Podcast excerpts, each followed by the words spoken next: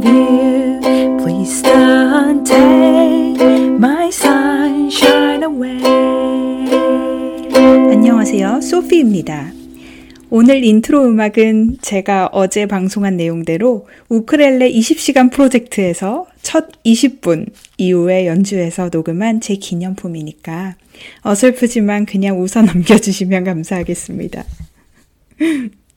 저는 중고등학교 외국어 교사인데요. 초등학교 외국어 교사 자격까지 확장하기 위해서 어제부터 수업을 듣고 있습니다. 그래서 Languages and Learners, 언어와 학습자들이라는 책을 읽고 있는데요. 제가 중고등학교 교사 자격증을 위해 수업을 들을 때는 여러 개의 수업을 동시에 듣느라고 책들을 자세히 읽기가 어려웠는데 지금은 좀 여유가 있어서 천천히 보고 있습니다. 처음 미국에 와서 사립, 공립, school 등 여러 가지 다양한 중고등학교를 참관하면서 학생들도 참 다양하지만 선생님들도 다양하다는 것을 느꼈습니다. 제가 한국의 중고등학교와 비교를 자꾸 하게 되는데 사실 제가 중고등학교 다니던 시절과 비교하기에는 세대 차이가 포함이 되어 있어서 요즘 아이들이 한국에서 어떤 학교 생활을 하고 있는지가 정말 궁금합니다. 기회가 된다면 한국에서 공부하는 중고등학생들과 대화를 나눌 기회가 있었으면 좋겠습니다. 제가 학교를 다니던 시절 제2외국어는 고등학교 1학년 때 시작을 했고 그때 처음으로 불어를 배웠습니다. 대부분의 과목이 교사 위주의 수업, teacher-centered class가 이루어지는 분위기였고, 영어나 불어 수업 시간에 학생들끼리 서로 대화를 연습하거나 했던 기억은 사실 잘 나질 않습니다.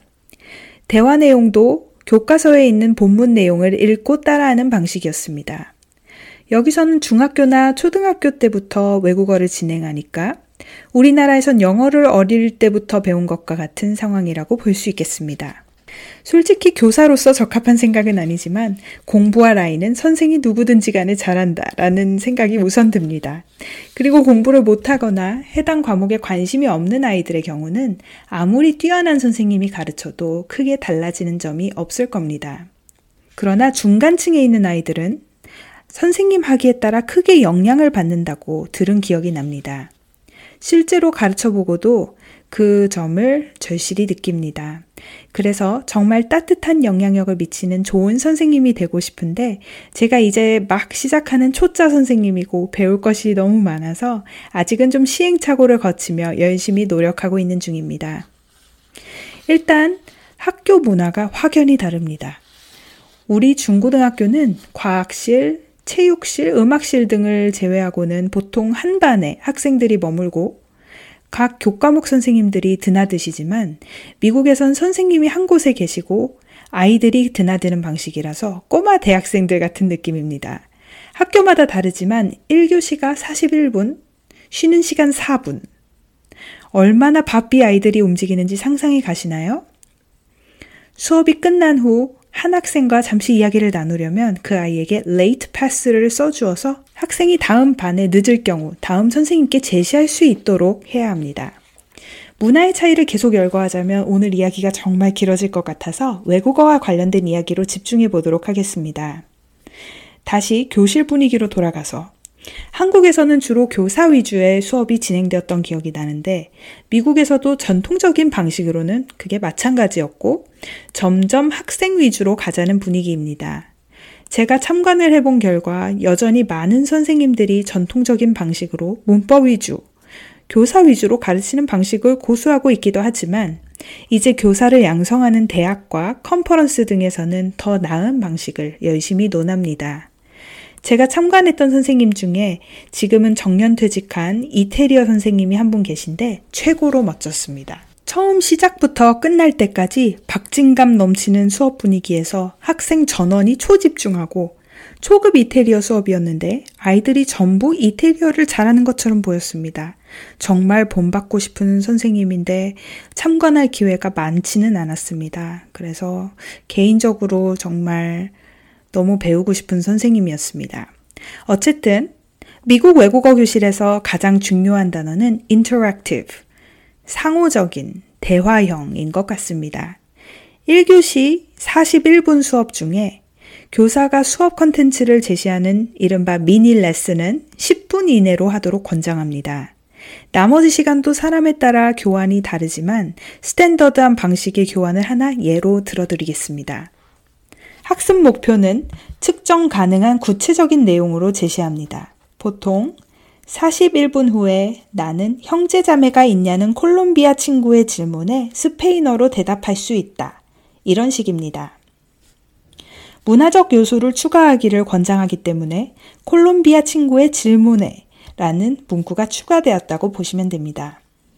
아이들의 학습 목표에 의미를 부여하는 것이죠.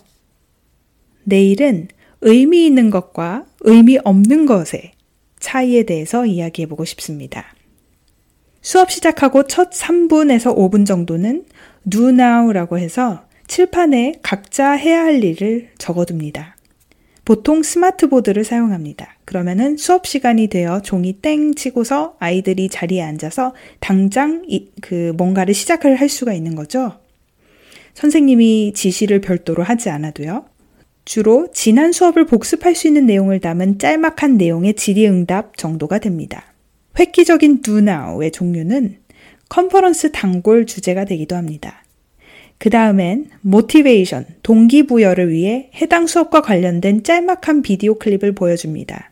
그 다음에는 그날 수업의 골자인 미니 레슨을 통해 필요한 내용을 전달합니다. 최대한 짧고 굵게 전달해야 합니다. 그 시간이 길어지면 아이들을 잃게 되고 내 자신도 길을 잃습니다. 다음엔 재빨리 아이들이 서로 대화할 수 있는 주제를 주고 사용할 수 있는 어휘 문구 등을 제시하면서 실제로 연습을 할 수 있도록 합니다. 그 다음엔 몇몇 아이들을 지목하여 발표하도록 합니다. 마지막으로 학생들에게 엑시 티켓을 제출하도록 해서 각 아이들이 중요한 골자를 이해했는지 못했는지를 확인합니다. 이 정도만 되어도 41분 정말 빡빡합니다. 사실 아이들을 실제로 가르치는 시간을 10분 이내로 하고 아이들이 참여하고 대화하도록 facilitator, 조력자의 역할을 잘 감당해야 하는데 쉽지 않을 때가 많습니다. 다양한 게임도 첨가해야 하고 한마디로 아이들의 엔터테이너가 돼야 되는 그런 기분이 들 때가 있습니다. 그러면서 제 고딩 때 시절을 돌아보며 난 참 괜찮은 학생이었다 라며 새삼 자축을 하기도 합니다.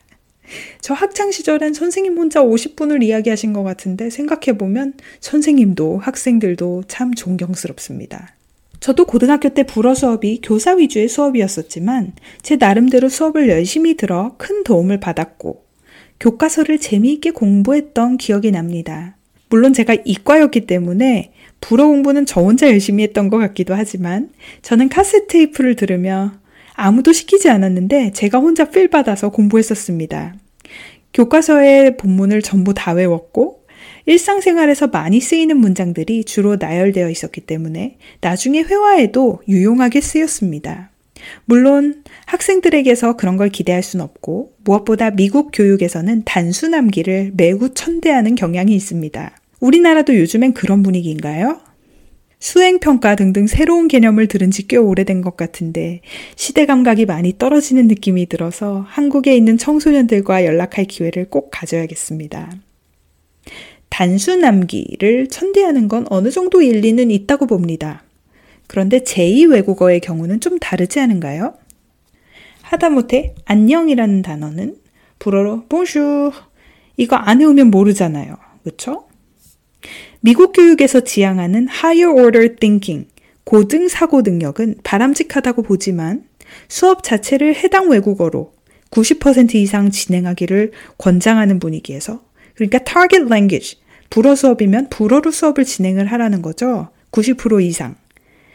뭐 100%면 더 좋겠지만요. 실제적으로 그게 가능하지 않을 때가 많습니다. 어, 특히나 학생들이 거기에 적응이 안 돼 있는 경우에는 더 그렇죠. 그래서 어, 그런 분위기에서 기본 표현도 아직 모르는 초급 학생들이 고등 사고를 할 수 있도록 이끌 경우에 대답이 영어로 나올 확률이 아마 크지 않을까 생각합니다. 물론 나옴직한 어휘나 표현들을 미리 제시해주는 방법도 있겠죠. 그 해당 언어로요. 그렇게 되면 그게 고등 사고일까요? 아직 제가 배우고 연구해야 할 부분이 많은 것 같습니다. 외국어 교육에 대해 공유하고 싶은 내용도 질문하고 싶은 내용도 정말 많습니다. 몇 가지 더 이야기하고 싶었는데 서론이 너무 길어져서 내일 계속하도록 하겠습니다. 청취해주셔서 감사합니다. 외국어 교육에 대해 의견이 있으시면 언제든지 제게 연락 주시면 감사하겠습니다. 제 이메일 주소는 koreannewyorker46 at gmail.com입니다. 다음에 또 만나요.